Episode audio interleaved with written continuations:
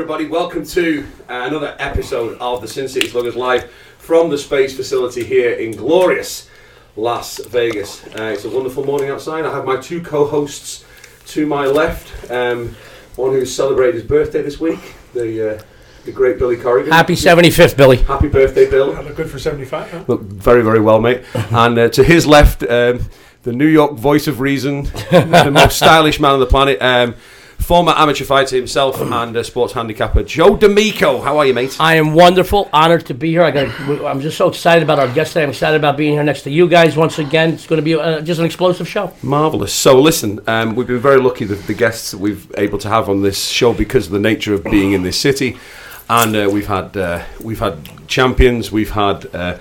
The world's greatest commentators, and now we have the world's finest uh, referee. Most of- one- respected. most respected, and one of the world's uh, very, very finest um, Hall of Famer, Joe Cortez. Thank you so much for joining us. Thank you very much. It's an honor Thank- to be here with you. Thank you for having us, and uh, thank you for being here. So, listen, before we go any further, I, I, I tried to look up.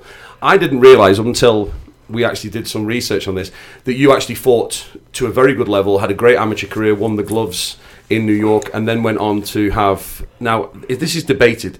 Is it 11 or 18 professional fights? Well, box players got me with 11 and, and 1. And my official, I know guy, when I fought uh, in Mexico, those eight fights I had in Mexico, I think maybe one or two were recorded, but the other was back in the early 60s. okay. But it was 18 and 1 as a pro. And that was all at bantamweight or featherweight? Ban- bantamweight, most of them were bantamweight, 117, 118. Okay, and like I said, from from looking at the, the kind of stuff you you kind of gave up on boxing when you didn't get get a shot. Is that correct? Yeah, I, I, I changed managers about three times. I was about 26 years of age, and I wasn't going anywhere. So I said, you know what? I, I did what I had to do in boxing. Mm-hmm. I'm not going anywhere. I think it's time to move out with something else. Yeah, and that something else was you moved to Puerto Rico. Is that right? I, I moved to Puerto Rico. I was born and raised in New York, and my my wife and I decided to move to Puerto Rico and get into the hospitality business, which I did with the El Juan Corporation back back in 1969. Then I got the bug in me to come back again, so I, I fought one more time in Puerto Rico, my last pro fight yeah. against a Dominican fighter, Sal La Chapelle, which I beat very easily after three and a half year layoff. And then uh, I saw, you know what? Nah, I'm gonna keep doing what I was doing, stay in the hospitality business. So I I didn't continue with the pro ranks anymore. Yeah. What what was the? It seems like a bit of a strange thing to go from being a fighter to going into hospitality and uh, you, I think casino management. Am I Yes. right in saying? Right. And then come back. And then, what was the, what was the transition like going from boxer to hospitality manager and casino management into becoming a referee? What was it? Was it the urge to get back in the ring but not wanting to get punched in the face anymore, or? Well, no, I wasn't that. I really didn't get hit that much in, in boxing. I, yeah. Well, that explains why you're so handsome now. I, I, I was, I was like a like a Floyd Mayweather. Hit don't get hit. You know, Devin Haney, that I represent now, is in the boxing, and I. Uh, and name of the game is really to try to be sharp out there. You know, hit your opponent, but Yeah, try yeah, not yeah. to try not to get hit. I never really got hurt in boxing, Yeah. so I walked away pretty normal. I think. Well, listen, I mean, this is it. But um, like I said, it's um, we're very honoured to have you here. When uh, we actually met once uh, when I first moved to Vegas at Matt Gotti's show, yes. and uh, we went to see Matt Gotti's show at the Mirage. Yeah, and uh, I couldn't quite believe you were there because, like I said, being British, you get to come to Vegas and see all these these people that you've watched on the television for, for 20, 30 years, kind of thing. So Yeah. it was amazing. And like I said, thanks for coming to see us. Now, um, we always kind of talk, first of all, about the Hall of Fame. So you're inducted in 2011. Well deserved. Is that Yeah, correct? 2011. 2011. He's wearing the ring. Everybody, we'll we'll stick a picture of that up on the social media later on. It's quite a, it's quite a thing. I wouldn't like to to take a, a straight right off that thing. Um, but let me, let me just look at the notes here. You were inducted with with Mike Tyson, Mike Tyson. Julio Cesar Chavez, Kostya Tszyu, and the great British commentator Harry Carpenter. And uh, we had Al Bernstein on a few weeks ago, and we were talking about what's it like. Does it really hit home? How well thought of you are in the sport when you get inducted into the Hall of Fame with such class. Well, you You're know, included in that. Yeah, well, you know, I was. It was an honor for me. You know, I was first inducted into the New Jersey Hall of Fame, uh, and then I got inducted into the uh, the World Boxing Hall of Fame, then the International Hall of Fame. We kind of started in New York, And that was a great one. We went and inducted with Mike Tyson, Julio Cesar Chavez, Sylvester Stallone, of which you know I, I did the movie with him, Rocky Balboa. Mm-hmm. He got inducted, Kostya Tszyu, and Nacho Beristain, the trainer, and myself. So, and he said Carpentier. It was very. It was a great class in that 2013, uh, 2011, and 2013. I got inducted into the Nevada Boxing Hall of Fame. So you know, sometimes I got to pinch myself to say, yeah, yeah. I mean, that was that was the thing. I think we when we spoke to Alan, I think he went in with like Tommy Hearns and Michael Buffer, and you're thinking, like for me, this is like being a kid in a sweet shop, meeting people like you, getting to chat and talk about the stories and you know how you became who you became. You know, so um, when Al was talking about the the kind of people he went in, he said like this was he just looked down the line and was just so inspired by all the champions and all the great history that Right. goes with every single person that was there, you know. So um, this is it. Do you miss it? Do you miss being a referee? No, no, I don't miss it. I mean, I'm still active in boxing. I do a lot of things. Every day I'm doing something with boxing. So I know I really don't miss it because I planned that. That's why I planned it 10 years before I retired. I said to myself, I'm going on 35 years. Yeah. So 25 years in, I was working with the fine referees out there. And uh, they give you seminars around the world teaching referees. And, and I said, you know, I got Kenny Bayless, I got Russell Sure. Mora, Yeah. uh, uh, Tony Weeks, uh, I was just with Tony the other night. yeah, nice kid, nice young man. And uh, Mark Nelson from Minnesota, ben- Benji Esteves, and Mike Ortega. I these referees I've been working through all these years, just getting them ready. When I saw they were ready, I said, you know, now I can step down. It's like a cushion. These guys were like a cushion for me. Yeah, it, yeah, it wasn't. yeah, like- it, wa- it wasn't. It wasn't going to hurt when I stepped down. Yeah. And I knew I'll leave in boxing in good hands. So I said, 35 years. After I got inducted to the Hall of Fame 2011, I said, you know, there's no use of staying around. I'm not on no ego trip. I think it's to do what I had to do and help out other individuals, other officials to get on top. Joe, I know that uh, you you've obviously, uh, as Jimmy said, you're one of the most respected guys, and not just in the sport but in the world. You're always there to lend a hand for a charity or this or that. And living in Southern Nevada, living in in Las Vegas 30 years, I mean, I see at the grocery store. We used to go to the Friday night fights back in the day together. Even if you weren't refereeing, you would be in the. You're always in and around boxing. I know Jimmy's going to touch base on you getting into boxing, but I have to start off with a very important question, and I've been itching, I'm biting at the bit to to ask. Um, obviously, over the years, uh, you've refereed a lot of fights. You see fights at a much different perspective than anybody, than people sitting at home, sitting in the stands, the judges, and even the fighters, because the fighters themselves, they see a fight just their way. Sometimes a fighter will come out after a fight and say, ah, I can't believe they, I, the judge did, decided this. And you see it at a much different perspective. Over the years, uh, there's been nobody that's ever worked a corner that is more respected as a cut man or a corner man than Whitey Bimstein. All right, now I remember certain fighters over the years. I spoke to some of the older timers. Uh, I mean, this, there some older timers who told me, you know, you know, Whitey saved my butt during a fight. I was I was cut during a fight. Not only did he stitch it up, he told me how to do this, but I, I was probably going to. The fight was going to get called. Was there ever a fight you were involved with uh, that you were close to calling the fight, and not just because of a great cut man or corner man? Did the did, did a boxer keep going in the fight, but he probably came on to win? Does anything because of the cornermen, because of the cutmen over the years? Because I went through your your, I mean, just the championship fights. There was quite a few great fights in there that you that you. But there were any fights you remember going, hey, I was close to stopping this fight, but I didn't. And the, the fighter even went on to win. Anything come to mind? Yes, it does. As a matter of fact, most recently, uh, Bones Adams uh, reminded me of that. He said, Joe, you know, it was because of you being the referee that night. They wanted to stop the fight, and the cut wasn't that bad, but they thought they want to stop And You said, no, no, it's still all right. The cut men are working good. And they, and they ended up stopping the bleeding, and he ended up uh, winning the, the lightweight championship of the world. And you were talking about Whitey Bimstein, the great Whitey Bimstein, who was a great cut man. He had his partner was Freddie Brown. So it happened that when I turned pro, Whitey Bimstein was my cut man, Oh my goodness! and and um, and Freddie Brown was my trainer. He trained uh, Roberto Duran. He was training at the time Gaspar Indio Ortega, but Freddie Brown trained some of the great fighters out there, and Whitey Bimstein was recognized as, like the dean of all cutmen in the world because he used to be the cutman for so many great champions. I, I believe he worked in the corners with with uh, Jack Dempsey. He worked in with uh, Rocky Marciano. He worked with all so many champions. They've been like he's like uh, like uh, uh, Stitch Duran. Yeah, that, that work sure. all, all fighters, uh, MMA and boxing. Yeah. Was uh, Whitey Bimstein. I remember he had a tip of his finger wa- was cut was cut off. You know, he had a, like a cut finger. I don't forget which hand it was, but I remember Freddie Brown. they, they, they were a team. Uh, Freddie Brown and Whitey Bimsey. You always see them together. One day I was doing a fight up in Boston, at Boston uh, Garden, uh, at Boston Arena, and.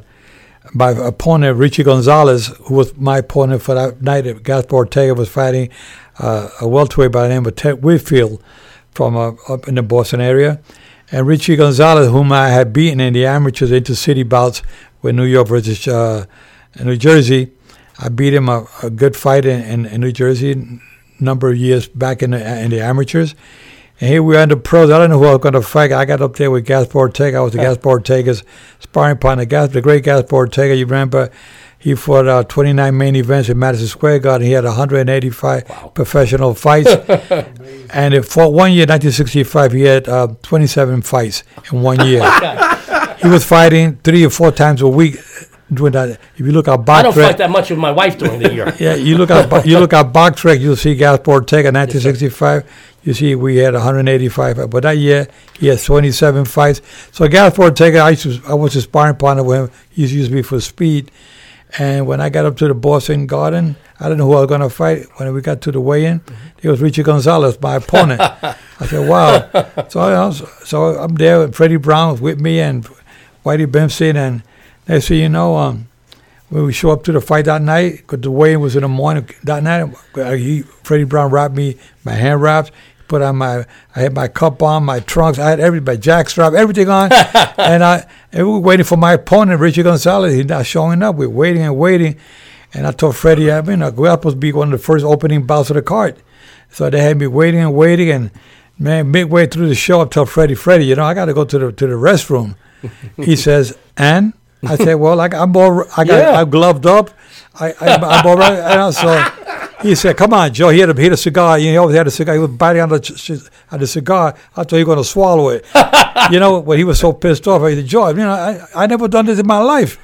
I said, you know, well, you know, I, so I got to go to the bathroom. So he takes me to the bathroom. He pulled out my trunk. He's all pissed off. Then he got to pull out my tights I had over my cup. He had to pull out my cup. He had to pull out my jackstrap. Then I finished peed.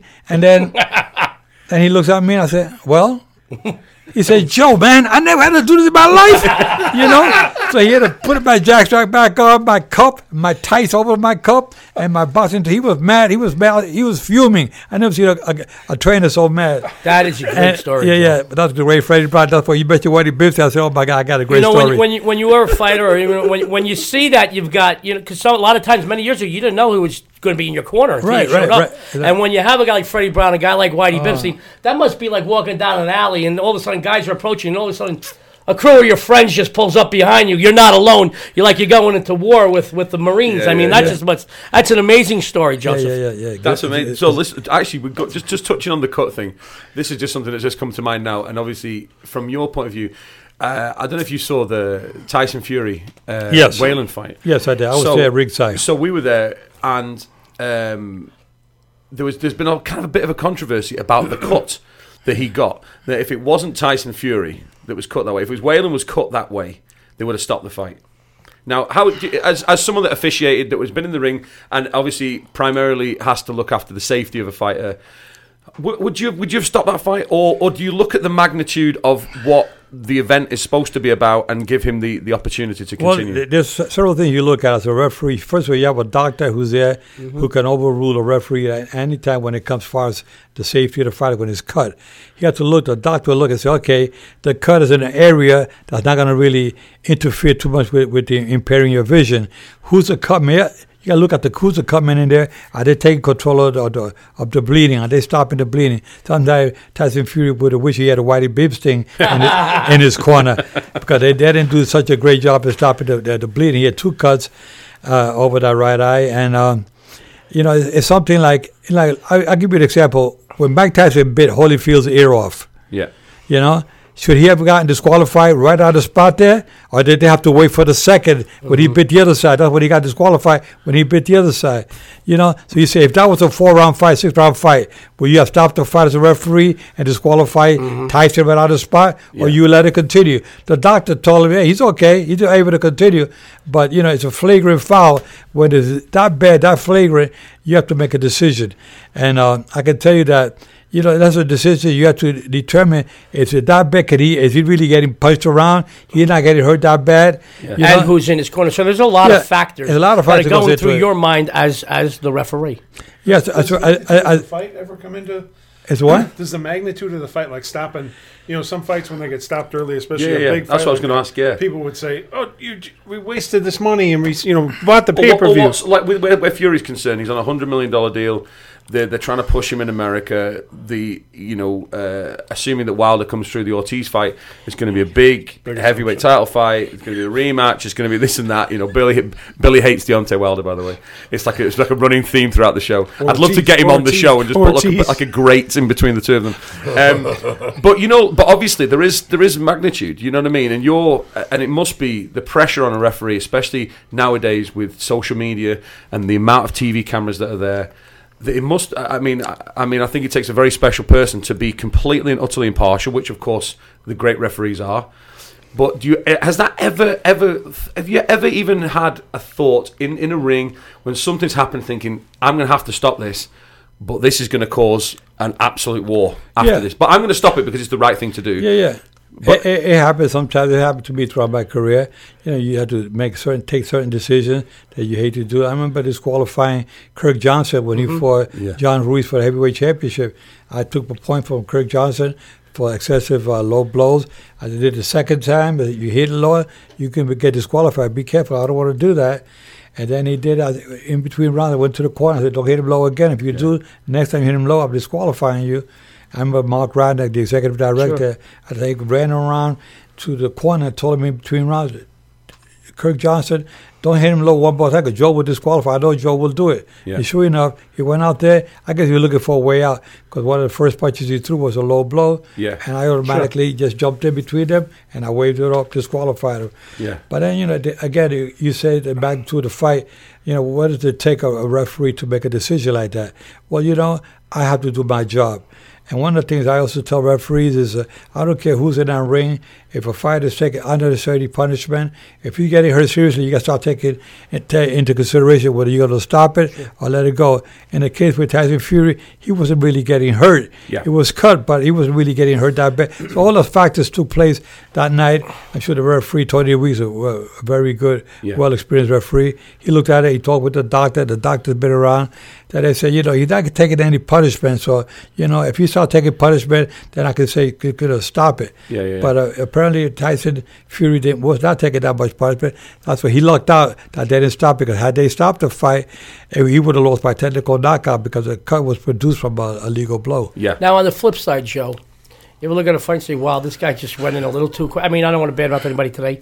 We could talk about some yesterday. that's no, a I don't want to bad. I don't want to badmouth anybody. Today is today. well, you know, I don't want to badmouth anybody today, but I mean, as we go backwards in history, uh, Richard Steele with the uh, Chavez Taylor fight was very controversial. Last round, only seconds. Mm-hmm. Right. And going back even further, now a guy I know since I was But before you go into before we get off the subject with uh, Richard Steele, I was talking to a gentleman who came by the Nevada Boxing Hall of Fame yesterday. Was talking to me. He came in from Philadelphia. He says, "Joe from Philadelphia." Yeah, I said, "Yeah, yeah."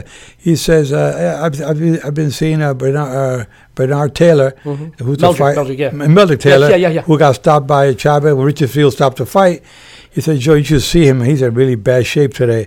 And he said, You know that he swallowed like about a quarter of his own blood. He had a detached retina, a crushed cheekbone. Yeah. But I mean, if we go back further, and I knew the guy my whole life because he used to fight for my uncle Joe in New York in the fifties. Everybody in Joe's family is called Joe, by the way. Yeah, Just to let you know. yeah. We got Italian Joey's, thing. Tony's, Louis, Italian Salvatore's. Angelo's.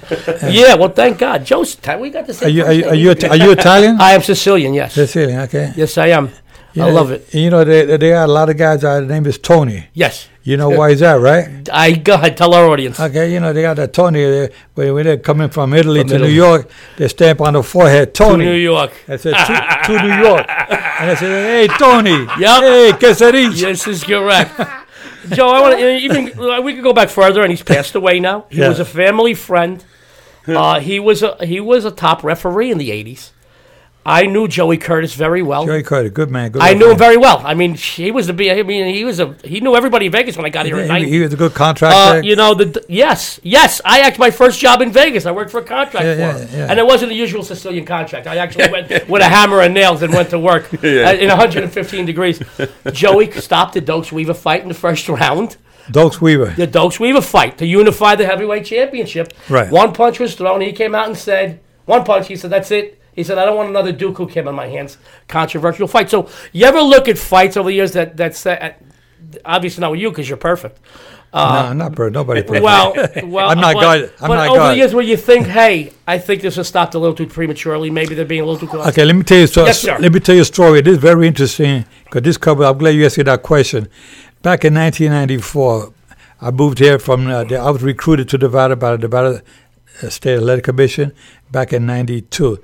So when I got here, I, I was doing major fights like Tony, uh, like uh, Mills Lanes and Richard Steele, Sure. and uh, Davey Pearl, Joey Curtis, Joey. and uh, these guys, they were all out there at, at uh, Mills Lanes. And so they brought me to the picture, and they want a, they want a younger referee. So here I was in 1994. I was doing a fight at the Aladdin Hotel, and there was a fighter by the name of uh, Robert Wangila from Kenya, and he was a, a, a former Olympic champion.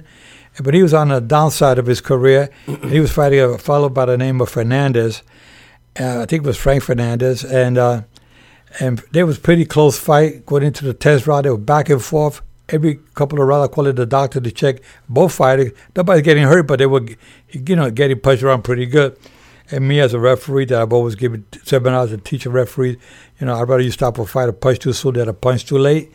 And I remember, you know, when uh, Robbie Wangila hit, uh, I mean, when Fernandez hit Robbie Wangila with uppercut, Wangila got a little hurt. Here's in the 10th round, the final round, and uh, Wangila, you know, was holding on, and Fernandez pushed him off, and he pushed him. He fell to the camera. I said, "No knockdown." When he, he when he got up, I said, "Close to the action." Then uh, Wangila took a left and a right, and I jumped in and stopped it immediately. And the people were booing me, and Wangila said, "Come on, ref, I'm okay. Why you stopping it?" And uh, the doctor came in, Doctor Albert Capanna came in and checked him out in the ring. He said, "Joe, he's he's okay, you know." And everybody booing the hell out of me for stopping the fight. And I said to myself, man, I just got here two years ago, you know, and I'm, I'm getting booed like this by the fans. You know, what's the commission? Everybody got to think. But I said, I saw something that I didn't like, you know, just the way his eyes rolled Joe, back. what the fans don't see are, Yeah. is the look in the eyes or his response to your Right. So, questions. so what happened was he was okay. Then he went to his restroom. He's all pissed off because I stopped the fight. I'm walking out the ring, and the fans are booing me and hey Joe, come on! I can remember I can hear in back of my mouth these guys yell, Joe, why do you stop it? Why do you stop it? Anyway, I sat there. A couple of more preliminary fights after mine. People still booing me. That guy walking by, hey Joe, man, what a lousy job tonight. You know, and I was just like, wow, damn. Then all of a sudden, some guy comes running out of the dressing room. Joe, Joe, where's the doctor? What happened? He said that guy's well, he's having seizures Oh, back in the goodness. dressing room. Yeah. So they got to they got back into the dressing room. They rushed him to the hospital, and uh, after the show was over, I ran over. To, I went to the hospital to check him out, and I waited a couple hours. His family and trainer they were all outside in the emergency area, the operating room. I was sitting up there waiting. And the doctor Capanna comes out. I can see like if I'm looking at him right now, he's walking towards me. I said, "How's he doing, uh, Doctor Capanna?" He said, "Joe doesn't look good. I don't think it look like he's not gonna make it." And two days later, he died. You see, so the next day in the papers, you know, they showed they were talking about the fight, and then uh, people that about well, that Sure. night must have looked at that newspaper, the headlines about this fight Yes. with a coma, and by said, "Oh my God, here we are booing Joe Cortez." He made the right call. Yeah. See, what you said about Yes, being close to the action, what, what we look for, you know, signs of when you take it a pounding. It's certain, certain things in your body. I read your, read, I read your body language. I can see something is not right. You know, I'm going to stop it. Yeah. You know, I'm, that's what I'm trained for. How do you feel uh, about? Because this is another one that's caused controversy this year. When Anthony Joshua got stopped against Andy Ruiz, Yes. he was on his feet. Now, me having fought at an amateur level, Yeah. Bill at a professional level, Joe at an amateur level as well, and you obviously being a professional Yeah. on both sides of, of, of the sport, Hmm. he just looked like that final that final moment when he was stood in the corner and the referee saying put his hands up and he puts his hands up and he says walk forward and he doesn't and he just kind of goes He, like this he, but he, he put his arms Yeah. the ropes. but his eyes, his eyes seemed to say to the referee, and we we all sat and watched it, and we went, he doesn't want any part of this. Yeah. he's he's he's whether it's his heart's gone or he's not fit or he doesn't feel mentally right, whatever it was, he just didn't feel right. And obviously the referee got a little bit of, and then of course there's a little bit of stick for the referee. And then after the fight, what happens is the Joshua camp come out and say, well, it was stopped too early and it was this and that, and he wasn't ready. And, and you're going, I think anyone that's ever been in a ring in any set in any in any situation will know that I thought personally he was he didn't want to go. And I thought the referee made a great call. Yeah, yeah. Michael, I got name from Canada, Canadian. uh, Yeah, I thought I, I thought he made an absolutely brilliant call. But uh, so anyway, going on from that, uh, like I said, I, I I love this sport. I love to research it. I knew a great deal about your career before you even agreed to come here, and then of course with you coming in, you delve really like more into it. So uh, 170 over over 170 world title fights. Um, which is amazing in itself, but um, some of the some of the great ones that kind of came up with obviously the very first De La Hoya uh, Chavez thing when uh, he had to be stopped on the cut, um, which I think was a right stoppage because his eye was just in a That- terrible that- state. was Chavez, very, very bad. But uh, but De La Hoya, like you said, De La Hoya was was was clearly winning that fight anyway. Um, but like one thing I really wanted to talk to you about, what was it like being in the middle of the ring when George Foreman beat Michael Moorer? I was at that fight then. That was at That was just like you know, to, that's a, that's another piece of history, along with all the other great fights. That's one that will always stand out as you know such so iconic. George you just know, fell to his knees and just thank God. That's unbelievable. Right. That's right. It was a, it was an amazing night. It was a, it was a an honor and a privilege for me to be the referee for that fight. I referee uh, George Foreman uh, four t- on four occasions during his career, in the second part of, of his second half of his career. Yeah, And it was amazing. Sometimes, I mean, Bob, the big fights, I cannot really enjoy them because I'm working. of course. And then I, when I go home and put on TV, I say, "Oh my God, that was uh, that was an amazing round." Yeah, yeah. Are you ever are you ever critical of yourself watching yourself? Yeah, fight? yeah, yeah, yeah, yeah. I watch it. I, I said, you know, I, I think I made. A, I could have done a little bit better tonight. yeah, yeah, yeah. I could have done better in that particular fight. And there's times where people criticize me, and rightfully so. You know, of course. I mean, I'm not, I'm not, I'm not perfect. Yeah, I, yeah. I, I do make mistakes like anybody else. I'm human. Of course, And if I make course. a mistake, uh, Yeah, maybe I'm, I'm on the wrong side of the fighter. Maybe I don't, I'm the blind side. I got criticized for Ricky Hatton's fight with Mayweather when they said Yeah. I kept breaking the fight up too much. I thought it was it was it was too much clinching. And it Yeah. was too much rough tactics inside, and I was trying to put a stop to that. I Yeah. was trying to put a stop to that rough roughness inside, which we don't allow here. If you start clinching, when I teach referees around the world about excessive holding and rough tactics inside, I say you can say it's time, break, break it. You know, you got to break them up. Yeah, yeah, sure. You can't let them get into this rough tactic type of a fight. Yeah. And uh, there's certain rules. And in Europe, he got away with that. He's one of the great fighters out of, out of the United Sure, Kingdom. sure. And I respect him. And I love him. I think he's, he did good for boxing. Yeah. You know, especially for the Brits. Every time would come fight in the United States, three or four, five thousand fans will follow him here to Vegas. Yeah. And I thought he was a great fighter for what he did accomplish in boxing. But there's certain rules, certain things that apply that I have to take. uh, it's v- I mean, I mean, when I when I refereed him, I mean, he got stopped in that tenth round. Yeah. I believe it was in the tenth round when he got Yeah. stopped. But uh, uh, I remember refereeing so many great fighters from the United Kingdom. I went there when uh, the referees in the United Kingdom were not qualified to referee the big Okay. fights. Yeah. Wow. And they would bring us in. Sure. They bring the American referees over there, and I would give seminars. And I would help them, teach them uh, ring mechanics. And I would say about excessive holding, low blows, headbutt hitting behind the head, Yeah. any rough tactics. I say this we don't do in boxing. But uh, again, you know, I respect the fans. I mean, the fans have every right to to feel Yeah. how they feel about their, their fighter and be refereed. Sure. But uh, you know, half of the fans will love you, half will will, will, Sure. will hate you. Yeah, one thing about the Hatton thing is uh, my friend Ben Evans from back home. He messaged me the other day because we asked people if they would like to ask you a question. Yes. and there's a few of them uh, Yes. mixed in, in in here. And he's a big boxing fan. And I come from I come from the originally from Scotland, but I was brought up in Yeah. the northwest of England. Right. So I was brought up near Manchester. So uh, Ricky Hatton's a hero. Right, us. He also supports the same soccer team as me. Okay. So Ricky Hatton was, as you said, a hero. Right. And I remember watching the fight live, and I remember screaming at you, probably. oh, you were the guy. I heard That you. was That me. was yeah, him. me. That was him. on the television, and you're, you're there, and you're in the moment because that's the way he fought. He fought Right. very on the inside. He Right. was he was rough and tumble Yeah. and all of that kind of stuff, and it was a very scrappy fight. Yeah. In fairness. And then my friend said to me, he said, "I've got Joe Cortez." He said, "Ask him about the Hatton fight. See, Yeah. see, you know, would he would he change anything?" So because of that, yesterday I spent all day watch. I watched the entire fight Right. from start to finish. Right. and I hate to say it, but I agree with you because what what happened was whenever You they went into a clinch, whenever they went at it into a clinch, he would his elbows were up. He would he would pull Floyd's head down, and on the on the release, he would there was like a little short uppercut. Yeah. every single time, and it's things like this. And you watch it in hindsight, and you're going, "Now there's something I didn't know." And I'm not the I'm not the first person to admit when I'm wrong. So, um, but you watched it, and I was like, I was kind of fascinated because I really thought I would come in and say, well, why wouldn't you let him do what he does? But in general, a very scrappy fight. And to be honest with you, and it's not because you're just sitting here, the when you look at it Yeah. round by round and you slowly watch what he does, and his elbows are in Sure. Floyd's face. I don't remember, Floyd was dirty in that fight as well.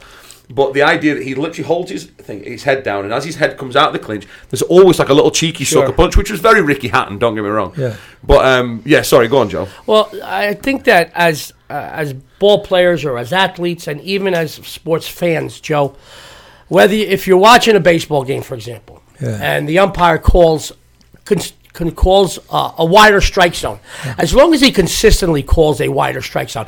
If you're watching a football game and the referees are calling uh, a little, you know, questionable. Uh, uh, pass interference calls. As Right. long as they consistently do it. As long as somebody, and I, this is what I saw. This is why I always loved you, love Mills, Richard. Over the years, I'm talking during the era that I grew up and watched fights personally and saw them here in Vegas one on one. Is you knew what you were getting going into the fight, and you were consistent during the fight. It's the surprises to me are the people that you that aren't are usually lax and they're a little tougher, or are tougher and they're a little lax. As long as you're consistent going into the listen. Listen, my wife knew what she was getting into when she was marrying me, so so she can't complain. Nineteen years, I tell you, you can't complain. But that was always something that I respected and loved about you. I loved about Mills Lane. I like about I loved about Richard Steele. I was fair, but I firm. Fair and firm, and that's why. And Jimmy, you know, that's you know when we see a referee change what we're so used to seeing in baseball, in football. Yeah.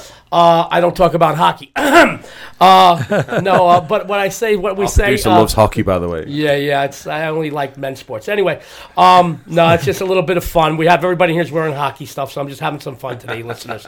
Um, but I think that consistency is as important as the quality of refereeing. Do you agree? I agree with you 100%. I like to, uh, like when I give somebody to referees, I try to say, be consistent what you do, but also you know, be fair with the fighters, you know.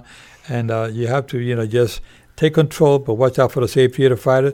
And it- I would say, if you're going to stop a fight, we know some referees are known to uh, to stop fights a little sooner than others. So the commission, as uh, like Bob Bennett, who's the executive director, and I've talked to him on many occasions. I, I helped Bobby Bennett get into boxing when he was an FBI agent, and then uh, when he, he gave me ten years in the amateurs, then I got him into pros as a judge, and then he became executive director. And I was telling Bobby, you know, you as an executive director, you, you're like a coach. You're like a Casey Stengel for the New York Yankees. you got you got to be like a Joe Torre, you know, Sure. or, or Tommy Lasorda for the Dodgers. You got to know your players. So you, as a commissioner, you got to know your judges, how they judge a fight. Interesting. For, for, for, for these particular fighters, you got a boxer and a slugger. If you got to know your good judges, yeah, if this judge, you know, Judge A, he likes to always seem to favor the the slugger, and Judge B likes to favor the, the boxer. Maybe I don't want to have those two That's guys. I don't want to have those two guys in, in as judging. I would try to bring three judges that are going to be neutral to both sides. Not that. So as a coach, director, I got to know my my players. My players are the judges and the referee. So you got to know how to assign your judges and referee for particular fights. A lot of. So this is where a good commission comes in and sits down and, and evaluate his judges. I say, okay, I got this fight. I got Kovalev fighting Canelo. I know how Canelo fights. I know how Kovalev fights. That's coming up soon. Well, I got to know what fighters, what judges are going to put it for that fight. I don't want a controversial ending. I know this judge. He's always been either way. He goes with the boxer or with the slugger. I, he's in.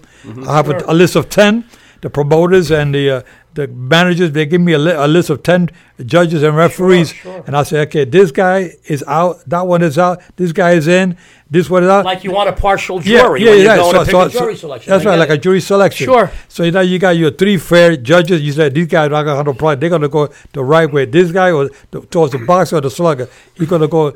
But I'm not, I'm I'm not going with you because I know you love the slugger. You all been talking about you love a Rocky Marciano style. You like a Ricky Hatton fight style. So I'm not mm. gonna put you in that fight. I'm gonna put you in where I know that You're gonna go uh, Sugar Ray uh, Leonard, type of fighter. You can go with. Uh, uh, I mean, with- it's funny that you mentioned Leonard because Leonard knew his judges, and he he knew he would change a little bit of his tactics. Well- but he also knew the last ten seconds of every Exactly. round. He know- he could he- sway a judge. he know he knew how to steal the rounds. yes. Oh yeah. You know, so so that's that's something that you also gotta know. That's why I said when you know you're judge and referee, I gotta I gotta get into your head. I gotta figure out you out. I gotta know you good. I gotta know you good, and I gotta know you good. So this way I know. I know just how what you're thinking when you go into a particular fight. I'm going to put you with Sugar Ray Leonard, and I've heard you talk about certain things about Sugar Ray Leonard. I'm not, you, you're scratched off. Sure. You've been you've been talking too much stuff about him. You're favoring him too much. That's why I tell officials, you guys go on television, any radio, social media stuff. Be careful what you say, because referees are under the microscope. sure. You- Sure. Whatever you say today Yeah, yeah. can haunt you tomorrow. So you got to be so careful when you're out there, you know, talking to the media. So like I said, you're under the microscope at all Yeah. times. Something you may do today, or photo you may take with a fighter that they later on they want you to judge him as a, a, a referee's fight. Yeah. They say, ah, they know you got pictures with him. Uh, together, Sure. and that happened to me one Yeah. time. They pulled me out of a fight. They saw me taking a picture with a fighter. Some fighter came up to me, took, took a picture with me, and a friend. Can we take a picture? Now I'm going to officiate this this fighter. Okay. And then somebody said, "Well, but he got, I got pictures with Joe and that particular fighter." They look at it. They say, "You know, you're right. We got to." take-" They scratched me. They put another referee in. So you know we're under the microscope, so we got to be careful. Joe, do you think it's even tougher now with the explosion of social media? Yes. And and that everybody has a camera on their phone and Yes, social media. and Exactly. everybody has their Now, five eh, minutes eh, of fame. Right now, you can't even you can't even say you know one little word because it could be somebody got it taped or something. Yeah. You know, somebody and they don't know the context you were saying it, and the next thing you know, you're this or yeah, you're that. yeah, you got you got to always be focused and be careful what you're saying. Okay. You got to be. Hey, when, always, when you when you're in when you're in the ring, uh, are you are you judging the fight?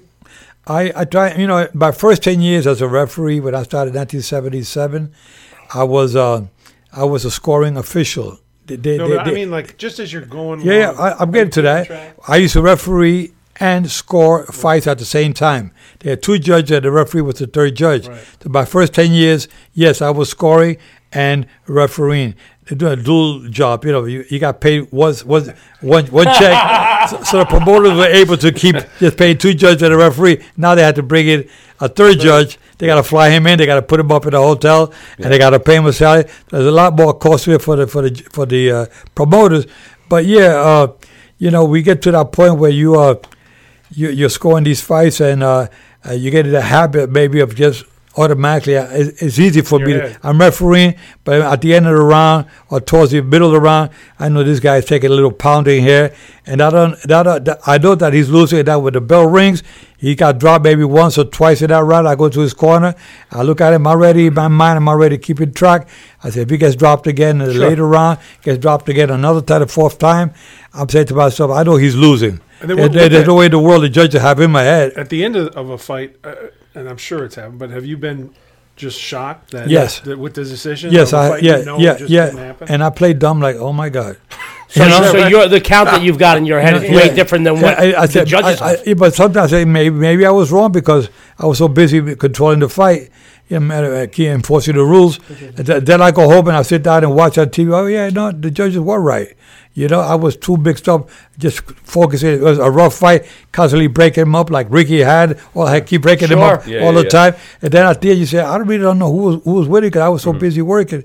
Then you cannot really appreciate everything Yeah. until I watch the replay, you know, of the of the fight. But it, it's not easy. But uh, I had a I had a lot of fun scoring fight. That's one of the reasons I got uh, brought into Nevada the first time to judge uh, uh, the uh, Larry Holmes and uh, Michael Spinks fight. Okay. It was a it was a rematch. The first one was controversial. Everybody thought Holmes won, and they gave it to Spinks.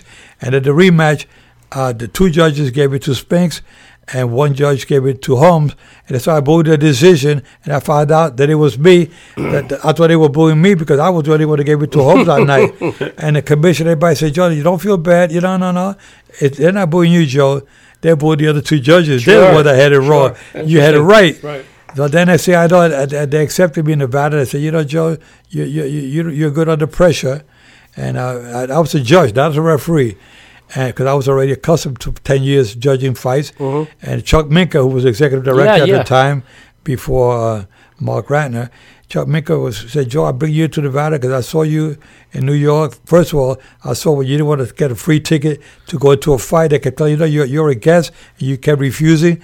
And you took twenty dollars out. You put on the table on the counter. It's a twenty dollars general admission, a small mm-hmm. show. He said, I like what you did there. He said, you show your professionalism. You don't want to get any favors from any promoters, so you pay your ticket. And he said, I'm not going to pull you over. And said, I like what you just did as an official. He said, I was the executive director. I said, yeah, I remember that. He said, well, that's one of the reasons why I brought you into Nevada, your honesty.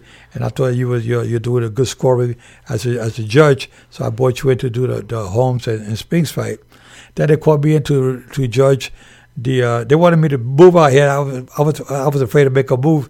It's a big move to just pack up and leave, and bring your family, leave leave all my business in New York to move out here, you know, for boxing.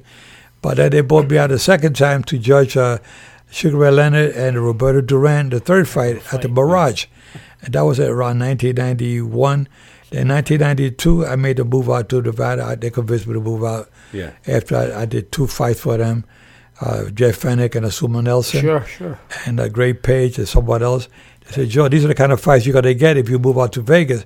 We're not supposed to be putting you on the show because you're not a resident, but we gave you the opportunity to, so you got a feel for it. And they kind of convinced me that I made my move here in 92. Well, as, as a Las Vegan, and I love this, and I'm a New Yorker too, born and bred in the Lower East Side of Manhattan. I know you're Where, where about? Little Italy, Little Italy. Okay. Little Italy area. Yeah, you had a boys club there on 11th Street, Pitt Street, right? Yes, yes, we did. You know, you know the area well. Yes, sir. Uh, we were. We're, well, see, when you get two New Yorkers out of New York, we're, we're still we're, we're together. Doesn't matter what neighbor we're from. We're, we're New Yorkers. Yes, um, you know, when you when you made the move here and you were in, in, in Vegas, you know, I love this city. I, I came here on vacation when I was 20 years old. I Had a five room suite at the old Aladdin. So what, you, you, you, you've been here 10 years 1945. now. I've mean, I love him already. See, I love him. see, see, see, us handsome guys Ten- that stick 10 years. together. 10 Uh, Joe, I want to ask you, but you know, when I moved here in '90, I mean, the '80s were a great era for boxing, Yeah, right. Especially in Vegas, Caesars had all those fights. Right. But the '90s, the Mirage started getting fights. Caesars, then MGM started. A lot of different places started getting fights. Thomas and Maxwell, we you talked about the more uh, the more former. You know, Yeah. a lot of time we had. I mean, if there was a major fight, it was here.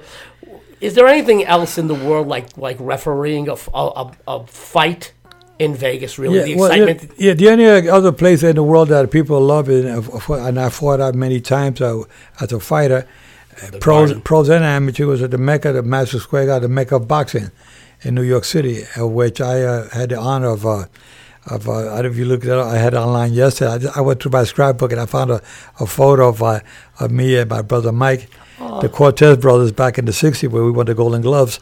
And in Madison Square Garden, I knocked out two guys the same night in Madison Square Garden. I said, wow. I know when I got inducted into the International Boxing Hall of Fame in Canastota, New York, 2011, Ed Brophy, the executive director of the Hall of Fame, said, Joe, we got this room here. We got this box room that was donated to us from Madison Square Garden. We got it here now. He said, look all the great fighters I fought in this ring. He says, Joe Louis, Marciano, Muhammad Ali, James, uh, uh, so many, uh, Jack Dempsey, all the great ones, Joe Louis, they all fought in that ring. I said, yeah, you know, one night there was a fighter knocked out two guys the same night. He said, who the hell was that? I said, you're talking to him. you're talking to him. And that, that happened during the Eastern Golden Glove Championships. Yeah, that's You know, awesome. in New York Open, first you went to Opens, and then you guys fight for the Eastern.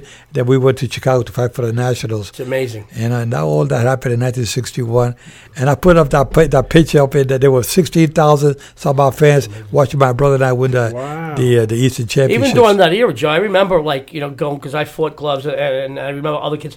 There was there was a lot of people at these Golden Glove events. Oh, back- back I then, mean, Long yes. Island University, CW Post Camp, they were, and they were all over the city. Jim, Jimmy Yeah. Billy, they were all over the city, Yeah. going off simultaneously, and there was and every place was packed, and people even used to. And you know, it's funny if somebody knew you were fighters, they would go, "Where do you box out of?" Because you know, if you bought a, Yeah, yeah. I lived in that, you boxed out of Times Square boxing. At. Well, no, no, I backed out of another Italian neighborhood up uh, up on 11th Street. I know it. That's Our Lady of Mount St. Carmel. I Yeah. know that area. Okay, so well, Mount St. Carmel was up in the Bronx. Oh. that was the CYO uh, boxing club. Uh, And you were on the other side of, of the. Well, I, I was I was I'm a product of the boys clubs of New York. Beautiful. So that was a the, they had the, the the Red Wings was a gang, the Italian gang, 111th Street, and I was I was the Puerto Rican from the other side. I had to go through.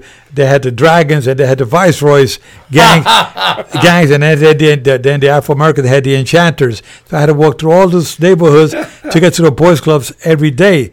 So I said, shit, you know, these guys would see me out there, and I would bring my boxing gloves hang, hanging outside of my. Just so they knew. yes, I'd be walking. My brother Mike would be walking down the street with our boxing gloves hanging, not in the bag, but outside the bag, so they knew we were fighters. Nobody messed with us for four years. that I walked through the Enchanters, the Viceroy, the Dragons, and the Red Wings.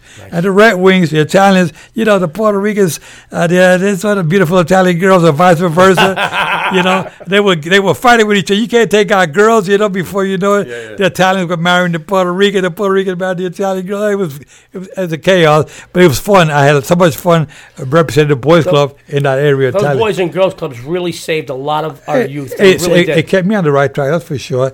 You know, and You know, we had Fernando Vargas on a few weeks ago, and he Yeah. was talking about he went through some issues as a kid, Yeah. and it was just one decent person who saw something in him, right. and he could, instead of going right, he went left, and and his vo- life was a very very different. Yeah. And those boys and girls clubs, you know, when you get those children involved at a young age, it all it takes is one decent person to to, to inspire you or to take notice to you. A lot of people don't get that at home. A lot of people don't get that on the streets, and that that really is. I'm glad you talked about the boys and girls clubs. Yeah, Joe. yeah. No, it was it was amazing. I just, uh, you know, the boys the boys club really helped me a lot. Kept me on the right track. Then I had the honor with it when I decided to retire from boxing. Went to Puerto Rico. We started talking earlier in the show about that.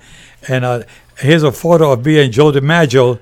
When Oh, uh, my goodness. When he's come down to the hotel where I was managing at in Puerto Rico doing the American Airlines Golf Classics, and you know it was amazing. Uh, days to be there, and there's uh, uh, Roberto Clemente. That's a beautiful with, with photo. myself Love there.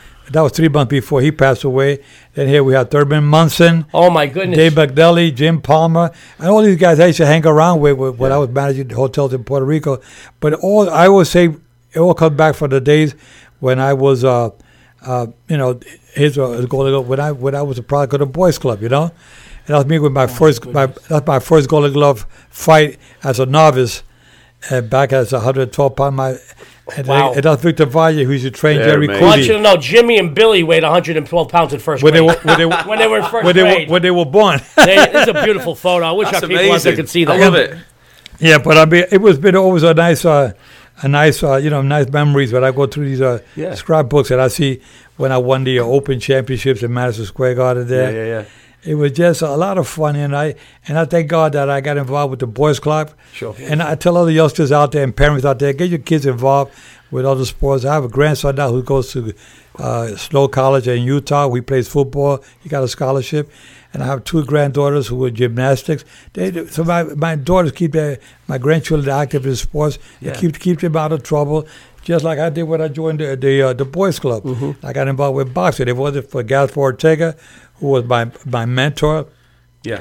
he got me on the right track in life when I was 12 years old. I come from a single parent home, so it's not easy being born and raised in Spanish Harlem in New York and, and try to get out of there, come out clean, and thank God Yeah. I never got myself in any trouble. I joined the Army when I was 18. I came out and continued my boxing career. I, even when I was in the Army, I had a couple of uh, pro fights there where I got some time off, some leave. Yeah. I got to go fight in Hawaii. I got to fight in Mexico, even when I was in the Army. Yeah. But uh, it was a, a lot of fun, and I kept myself on the right track. I told parents keep your kids active in sports, any kind of sport. It doesn't have to be boxing, as long as you keep them active. Today, you know, these kids that don't exercise enough. Yep. They all they do they do exercise with their thumbs. They're not Yes. gonna do it. Yeah, sure. You know, being need- out of the you need house, more- like being around other kids. Also, Yeah, you know, yeah, you, you- never know if it's if it's a ticket to a, a college or a career. Yeah, yeah. You know, when you when you're more active out there with, with other sports, you're able to to uh, get uh, confidence in yourself. Yeah, yeah, You know, your self esteem, your discipline level. All good. You have coaches and trainers, you know, working with you. But if you're home doing nothing, just playing on, on, on, on Yeah. your iPhone or on your tablet games, you're not you're not, you're not going to expose yourself to you get to the level where you, you can speak. Well, you to also a, learn a lot to about crowd. winning and losing. You know, you got to Yeah, overcome yeah, contra- yeah. uh, overcome adver- adversity. It teaches you all those things that you know. Yeah, we, exactly. we spoken about it, like with Fernando Vargas, and he said he was a bad kid, and he said someone took a chance on me. I came from a bad background in a rough neighborhood. Right. Someone gave something to me, and then he, he hooked up with uh, Robert Garcia, Right. who kind of mentored him through his thing. And now he has his, his foundation here in, in Vegas, yeah. where he's just taking kids that don't have parents and Right. don't have focus, and Right. they give them exactly what you're just saying, going through that system, getting some discipline in their life, getting some direction. Yeah, I, I helped him out with that program. Yeah, yeah, I've I, seen I some donate- pictures, I yeah. donate, I donate a lot of equipment there to the gym. Yeah. He mentioned that to us. Yeah, yeah, Yeah, and, I and love that's you know, and that's the great thing. The community of um, of boxing and the people that were there that have made it. Giving back, Who are to giving the, back. giving back to the community. Yeah, is, yeah, um, pay forward. I tell all the all Yeah. other celebrities out there, pay forward. Yeah. Uh, that's what I love doing. Uh, I just love uh, helping out wherever I can, and not just only in boxing, but uh, I, I do so much. I do about on the Joe Cortez show on Facebook. I do every Yeah. Tuesday. Uh, this past Tuesday, I had a a, a gentleman who was uh, uh, there was one that was a, he was an ex fighter. As a matter of fact, he was uh, Frankie Avalar, who was a fighter who fought Chavez. I had him on the show. yeah, And uh, I like to put people. I had a, a, a two ladies the other day on, Rose and Linda, who were involved with the Poppy Foundation. They have with with cats. And Sure. just so people love animals. I like to people people on my show to talk about different you- topics. yeah. It's not just boxing, Yeah. but different different topics. I bring doctors on my show. I bring uh, you know yes uh, Bob Bennett, executive director. I bring doctors on the show to talk about the, the healthcare business Sure. and talk about boxing as well. and people can people can get that's just on your Facebook. Right. Uh, be able to be a Facebook. Just go to Joe Cortez Facebook, Right. and then the shows will be up there every week. Is that how people that's get hold of them? that- that's on Tuesday. And on Monday, you can see the, uh, you can listen to, uh, watch actually uh, the Faber Frame show, and that's on on Monday. And where can they where can they find that? Our listeners. that- that's on, on the Facebook. on Facebook as well. Yeah. Okay, And so then- yeah, Then, then I also do Sundays. I do the uh, Las Vegas Sports Talk Show. yeah, That's on Sundays at one o'clock, and that's also on Facebook. Great. Well, listen, like I said, go onto Joe's uh, Facebook and uh, and get involved because this is all this is all good stuff. Uh, now, I wanted to. There's a, there's a couple of things before we, we wrap up. There's a couple of things that I thought I, I can't have the great man here and not ask him a few things. But the first one, and the, I'm gonna I'm gonna start with the most ridiculous. Okay. Conor McGregor. You were asked to come Oh. in and Oh. now. So I thought. I wish our listeners out there could just see Joe's The reason I say right this now. is, as a, I love MMA, by the way, and I think Conor McGregor is great for the sport as far as a personality. Maybe some dubious moments outside of the ring, but in a ring and what he brings, he brings that kind of Ricky Hatton fandom to Vegas. Yes. He creates the thing, and he's very, very good at it. Now, when the whole thing came up with Floyd, I thought it was a master stroke from both of them getting the whole production together. But when you were brought in, we, we, like when you were brought in to the camp to to take him through some of the rules and stuff like that, what was that experience like? Well, I, I remember walking in. I got a call from uh, one of McGregor's uh, agents. He called me and said, "Joe, there you were chosen to to to, uh, to train McGregor as a." The rules of boxing, and he wanted you because he wanted a, a Hall of Fame referee, somebody who has name recognition around the world. So you were chosen. Will you accept the position? I said, "Wow, I'm kind of surprised. You know, I wasn't expect, I wasn't expecting that coming." He said, "Yeah, but you know," I said, "Yeah, sure, I'd like to do that. Well, what what, what period of time? What, what are you talking about me doing this?" And the next couple of months away, he said, "No, like today, three o'clock." I said, "Today, you call That's me Irish now? time for you. You you you, you, you calling me now at eleven o'clock? You want me there at three o'clock?" I said, I don't know if I can make three o'clock, but I can, I can make four thirty, but not three. I got other appointments, so they're okay. We'll wait for you. So I got to the UFC uh, headquarters, and when I got there, uh, Conor McGregor was was waiting. There was a whole bunch of them with the camera crew. They were all waiting. Yeah. And when I started walking up the stairs up to the training level where they're at in the uh, at the UFC. Uh, I walk in, with Conor McGregor come walking me, you know, with his chest shaking, wa- give me that walk, that strut that he has. Yeah. And when he came up to me, I said, "Chill, buddy. Get relax, relax." He come out with his chest sticking out. I said, "Relax, buddy. Relax." Then he calmed down. I said, "Okay, go ahead. Now, hey, how you doing, buddy?" Yeah. You know, he said, "Hey, Mr. Cortez, I'm so glad you're here." I said, "Good, good. I'm glad I'm here with you too." So we we met. He introduced me to everybody. I said, "Good, good. We want you to to to train uh, McGregor at, at the rules of boxing and." And I said, okay, yeah, we could do that. At uh, what period of time? So we want you to do this for five weeks while we get ready. I said, okay. And I said, good, good. So we kind of laid out the rules a little bit.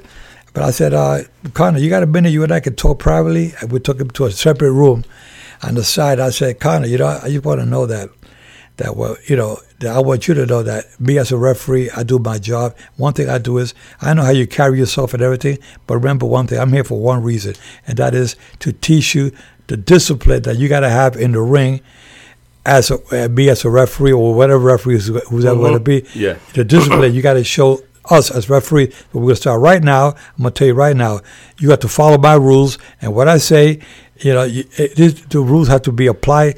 And I don't care what you do. If you get a little out of control or something, things go wrong, I'm gonna take some points for you during this training session, and Yeah. I believe me, I will do it. But I want you to know I'm gonna do my job. So I'm gonna I'm gonna keep yourself. I'm gonna keep a distance from you. I, I'm not a friend right now.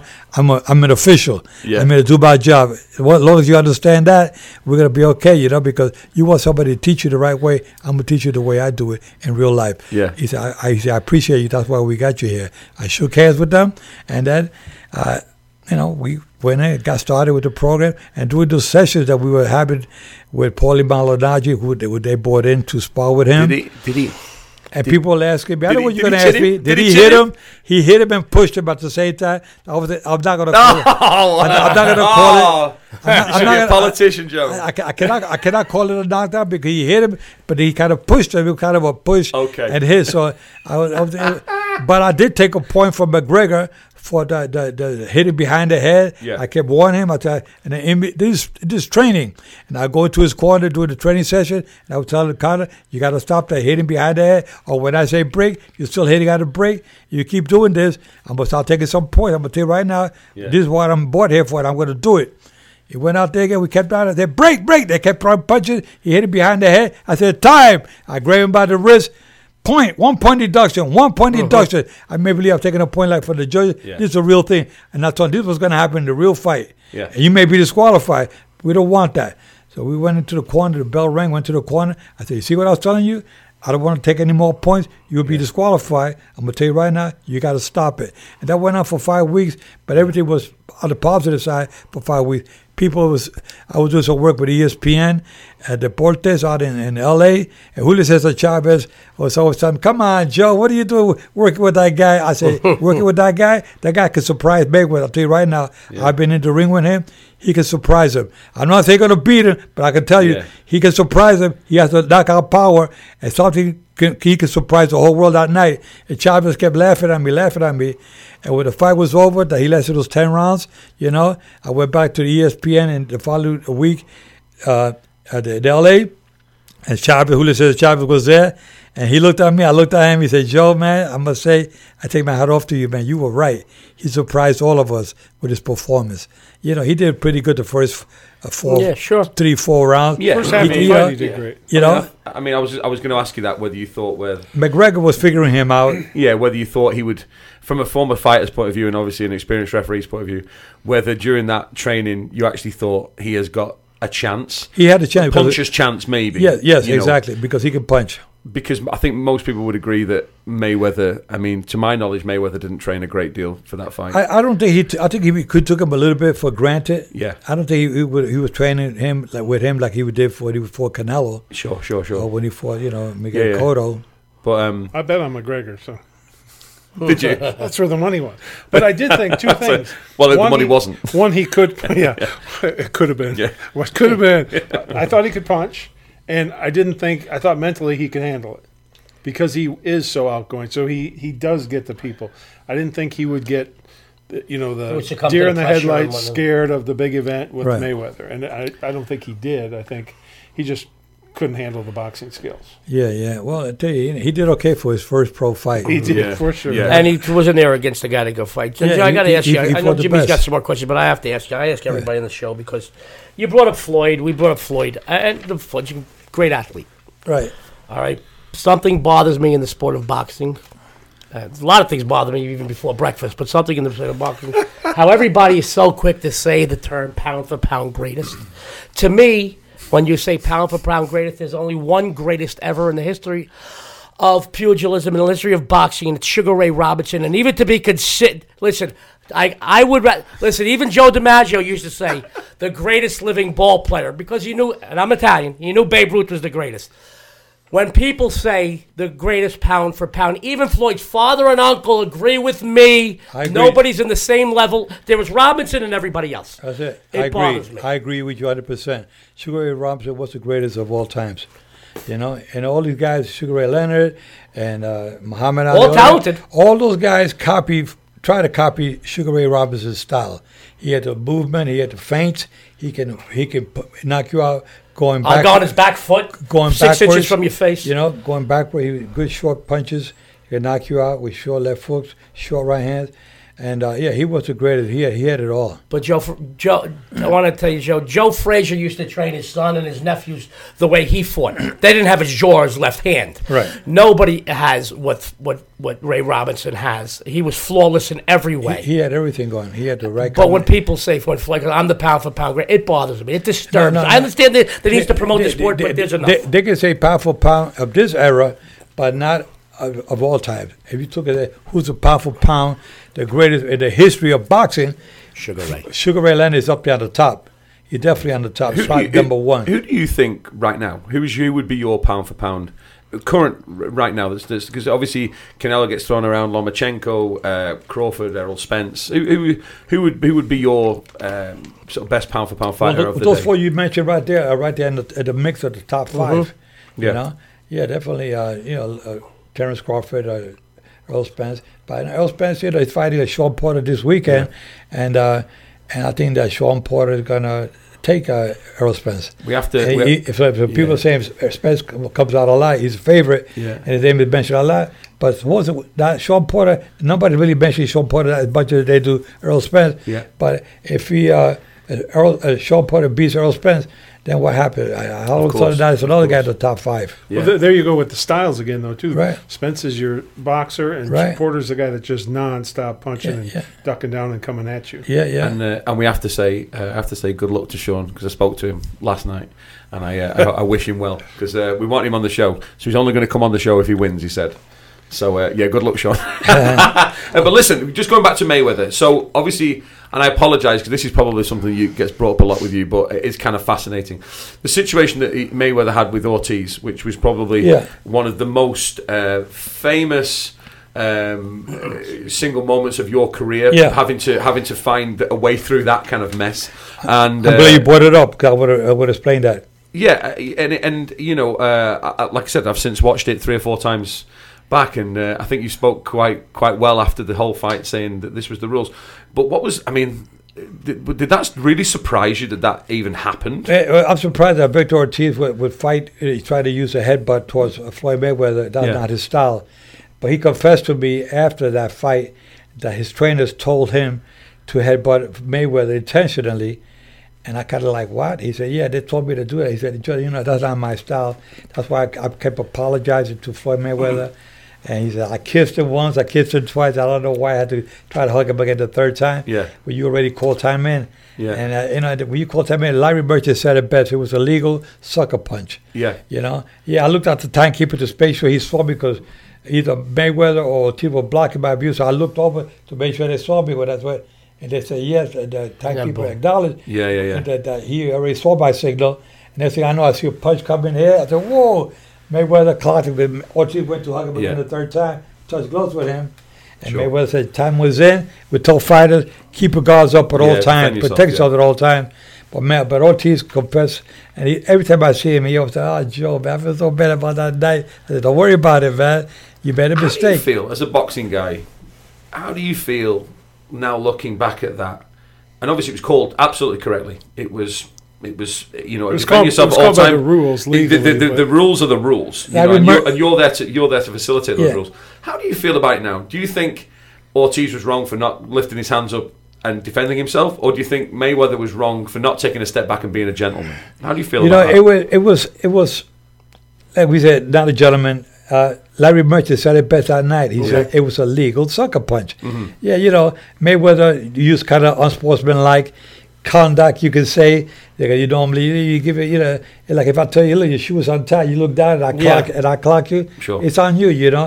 it's not good sportsmanlike, Yeah. but it was legal because time was in. Yeah. Uh, you know, But most people- most fighters wouldn't do that. Really. no, no. Most fighters would have not clocked it. Most fighters would have touched him again the third time or hugged him. And, but Mayweather took an opportunity. He said, you know, this sort of a good mother hit Yeah. me with, head butted me, Yeah, cut, yeah. cut me, and now you're going to hug me the third time? The hell with that. Yeah, yeah, yeah. I'm, uh, I'm so fuming inside. And probably Sure, sure. Mayweather, after it all happened, probably said, you know, I should have not done that. I should have just stopped him without doing that. Yeah, yeah. I have um, we have a question from someone that, that sent in. It's a friend of mine, uh, Tommy Sherlock, sent me a message, and he said uh, he said what was the origins of the of the fair but firm Where, where, where was the was where, where was the point? Because I and I just remember seeing my first heavyweight, my first title fight ever in Vegas when I visited. I, I had the uh, the fortune of seeing uh, Mills Lane, and there was just I mean for a boxing fan to sit in and hear "Let's get ready to rumble" from Michael Buffer, and then to hear "Let's get it on" or something like that. And the show business side of Vegas, you kind of want, and it's so great because you, you're now very much part of that. Where does where does that come from? Was it was it something that was fortuitous, or did you think about it? It was something like today. We're here talking, and I want to listen to the, the show later on. I was here, you know, how the conversation sounded. Not, I'm, not, I'm not on the air. I'm at home, watch, listen to it on radio. And I was talking about a TV show, and I was talking. I said, "They said, Joe, what does it take to be uh, a, a, decent referee at the level where you're at now?" I said, "Well." I said one of the things, two things is very important. And that is that you have to be fair with the fighters, but by the same token, in order to take control, you got to be firm. Yeah. So when I watch it, I said, you know, being fair with the fighter, be fair. I said, man, fair but firm. I said, man, Mills Lane's got, let's get it on. I said, well, I, I, I would start saying, you know, I'm fair, but I'm firm. Yeah. I said, That's it. And then uh, I Much said, like well, being a parent, but you know, yeah. I said, yeah. I said, I'm fair, but I'm firm. I'm fair. You know, yeah. I think I'm gonna use that. And I started using that, and next thing you know, It just S- becomes Sylvester Stallone told me, Joe, when I put me in a Rocky movie, he said, Joe, you have to say I'm fair, but I'm firm Yeah. when you give me the instruction to do at the beginning of the fight. I said, you got it, and I did. That's amazing. You know, amazing. so that, that's something that really caught on. Everybody said, Joe, those words, the way you put them together, fair but firm. Nobody, all all these years of, of the history, nobody ever put those, those words together. Yeah. I'm fair, but I'm firm. You know, so I, thought that I got myself an attorney and I got it registered. You know, because Brilliant. yeah, because that, that, that's my fair but firm LLC. You know, the LLC that I have is fair but firm. It does, and now anything I do with business, I, any checks or Yeah. anything down under my name is fair but firm LLC, according to my accountants. That's what that's the way they want it. Fabulous. Well, I mean, fair. there's a little segue into the films. Do you want to? Do you want to go for that? You know, one, you Joe? mentioned you mentioned the Rocky. Whether you were, yeah, you've done quite a quite a bit. You know, you're you're always featured, and even in the ones where you're not acting, you- we see clips of you in a lot of different places. Yeah, I- you know, over the years, we've seen a lot of people from boxing go into acting. Uh, you know, I've seen uh, I've seen him see I've seen some some of Marvin Hagler's attempts in Italy. We just had Fernando Vargas on the air, who was in Alpha Dog. Yeah. He was he was actually pretty good. Yes. Who's a better actor, you or Fernando Vargas? Well, you know, Eddie. just on the lighter side. Well, Eddie Eddie Murphy put me on his show. I, I did a movie called uh, uh, I Spy with Eddie Uh-huh. Murphy. That's right. I did another movie with Antonio Banderas, Woody Harrelson Play It to the Bone. I did one Wesley Snipes, Undisputed. So I don't know. Maybe Fernando Vargas is better. I don't know, but I No, think no, no. I, I think where Joe's going with this. I think where Joe's going with this was he's been along and asked by bigger names than Fernando, so he'll just let his reputation speak for itself. I Joe, ju- you're, I- a, you're a class act. Undisputed. That was the film in the prison. Right? Yeah. With Yeah. Ving Rhames and Yeah. uh, Ving Rhames and Snipes. Wesley- That's a great film. I Yeah, yeah, but. I, I'm at the end where Ving Rhames comes out of, out of prison. Yeah. He fights for the heavyweight champion, becomes a heavyweight champion, That's- and then with his life is still in prison. Well, I'm the referee for the heavyweight championship. That's he And did that's three or four boxing movies. He did Play to the Bone. He did that. Oh, no, uh, he did. Excuse me. He did that one. High he, did, he also did the uh, did the other one. He did with Streets of Gold. People don't know Wesley Snipes did Streets no of Gold, where he was a, a a good club fighter and No uh, idea. and yeah, and he fought for, for, for the Olympics. yeah. But but Joe, I'm going to tell you right now. I'll put it out there because you're too much of a gentleman. I thought Fernando was great in Alpha Dog. He did. You're my favorite boxing actor of all time, there you go. and that goes for That's- Mr. Stallone too. No, But so that's so like you know what's it? It's a badge of honor. Um, Al, well, Al Bernstein said to us, and I think Al was in uh, Rocky Five, and he said he said off the air, he said it's just one of those things that you never assume that's ever going to happen to you. Working in the sport of boxing, commentating, refereeing, being a fighter, and he says, and you get to a point where the phone call comes from Sylvester Stallone saying, Al, will you come and be one of the commentators on this new Rocky movie with Tommy Morrison and blah, blah, blah, blah, blah. And he said, yeah, and of course, if you look back on it now, 25, 30 years later nearly, and he said, it's like, it's almost like getting into the Hall of Fame again if you're in a if you're in a Rocky film. So that was, I mean, was that that was quite an experience because it was um, Rocky Balboa you were in. Is that correct? Yes, yes. So uh, am I right in assuming that they didn't they um, actually have a fight that was going on at the MGM Grand Arena and they had to start the filming early because you didn't have the budget Okay. to close the arena down? Exactly. What we did was we had a real live fight the night before, and then uh, what we did, I was uh, I was working that night as a referee, but I'm also doing the. We start the next morning to film the Rocky Balboa movie. Yeah. So what we did, we had a live audience, and they announced over the over the PA system to the fans to start yelling Rocky, Rocky, Rocky. Then Rocky Balboa going to come out of the, to the from the dressing room, kind of the walk that they do coming out Yeah. between the fans. So Rocky was coming out, and they said and he came all the way out. He was touching gloves with the fans uh, from the from the, from the bleachers. Yeah. He's walking through. Hey, Rocky, Rocky. He's walking. They're filming all of that live. And so he, he walks into the ring. You see all that crowd in the, in the actual movie. Then when he sets up into the ring, when he's going to climb into the ropes, I'm, I'm inside the ring. I'm there standing looking at him as he's walking in. And he's going to walk in. They stop right there. Then the next day we start with him Getting in walking in the ring. I'm, I'm in there. Now we got all the commissioners and, and all the uh, Yeah. dignitaries in the ring with the belts and all that. That's where we start. Now Sylvester told me, he said, Joe, I would like for you to uh, to help me out the best you can with this movie. I want this movie to really look authentic. I said, okay, I can help you with that. And I said, I said what level you, you want me to bring in to help you with? He said, Joe, whatever you can do. I said, okay, you want me to bring you real boxing people? I can do that. He said, okay. I got him 23 individuals Wow. on my own into the movie. Yeah. Uh, cutmen, trainers, uh, inspectors, Yeah. timekeepers. Uh, Marc Ratner at the time was the executive director. Yeah. Other referees. I got 23 individuals in the movie, including Gaspar Indio Ortega, who got me uh, into boxing. I said, Gaspar, I called him to Connecticut, saw Mike Ortega as a referee. I said, Mike, get your dad, uh, bring him down to, to Vegas, because I want him to be in the movie with me, Rocky Balboa. so he was one of the commissioners. That's great. He, he used the spot as a commissioner for the movie because a real commissioner could, couldn't take five, six days in a row sitting there. So I bought Gaspar Ed, I bought uh, a name, a guy named uh, and, uh, Andrew Lashua, a retired uh, Marine soldier, good friend of mine. I, I had him help me out with something we're doing for a handicapped individual. I need his expertise and his tools Yeah. to do some work at, at a handicap's home. I said, Andrew, I, I never pay you for that, but I can pay you with this. Yeah, I want, you- yeah, I want you to play the, the role as a commissioner in the Rocky Balboa movie. So I got 23 people in there. Amazing. And then every time we do a little shoot. Sylvester and I and Andrew and uh, uh, Anthony, uh, what's his name? Uh, the fighter, Antonio Tarver. Yes. Antonio Tarver. Every time we did a, a shoot where there was 10, 15 seconds, we would stop, we lead over the ropes, we look at the monitors with the director and, and, and Sylvester, and he'll tell me, Joe, anytime you see something that doesn't look legit, That's great. does it look real? He said, we'll do it over again. So we lead over the ropes, and I would look with him, and I say, no, no, no, no, no, that doesn't look good there. He said, all right, let's do that take again. We did it. We did anywhere from 10 to 15 hours a day doing the boxing scene for six days Yeah. until we got what we wanted. So all the good ones that I put in, I told him, that, well, that one is good, that one is good. He went along with the good ones, and we worked together as a team to make sure we got the right the right shoot. And then they, they when they did the editing, as you well know, editing is, the most important mm-hmm. part sure. of putting a movie together. And of course, you know, the actors and whatnot. But it was good, and they put it all together, and I said, you know, look pretty. They did a decent job, Yeah. you know, with the editing for that movie. Well, there's a badge of honor. Not only the Hall of Fame, been in a Rocky movie. I would take. I would just take a Rocky movie. Do you know what I mean? Not that I, I ever think that I'll be placed in the Rock Boxing Hall of Fame.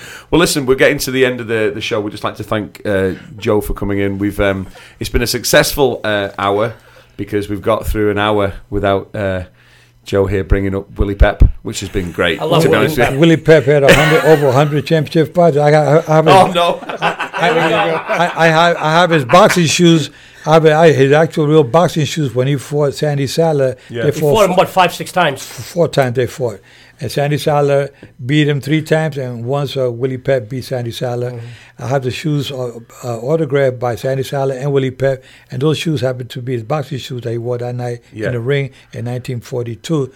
Uh, the, those boxing shoes are at the Nevada Boxing Hall of Fame Yeah. here in Las Vegas. We have a Nevada Boxing Hall of Fame at the Boulevard Mall. Yeah. That's it. That's within the Heads Up Museum.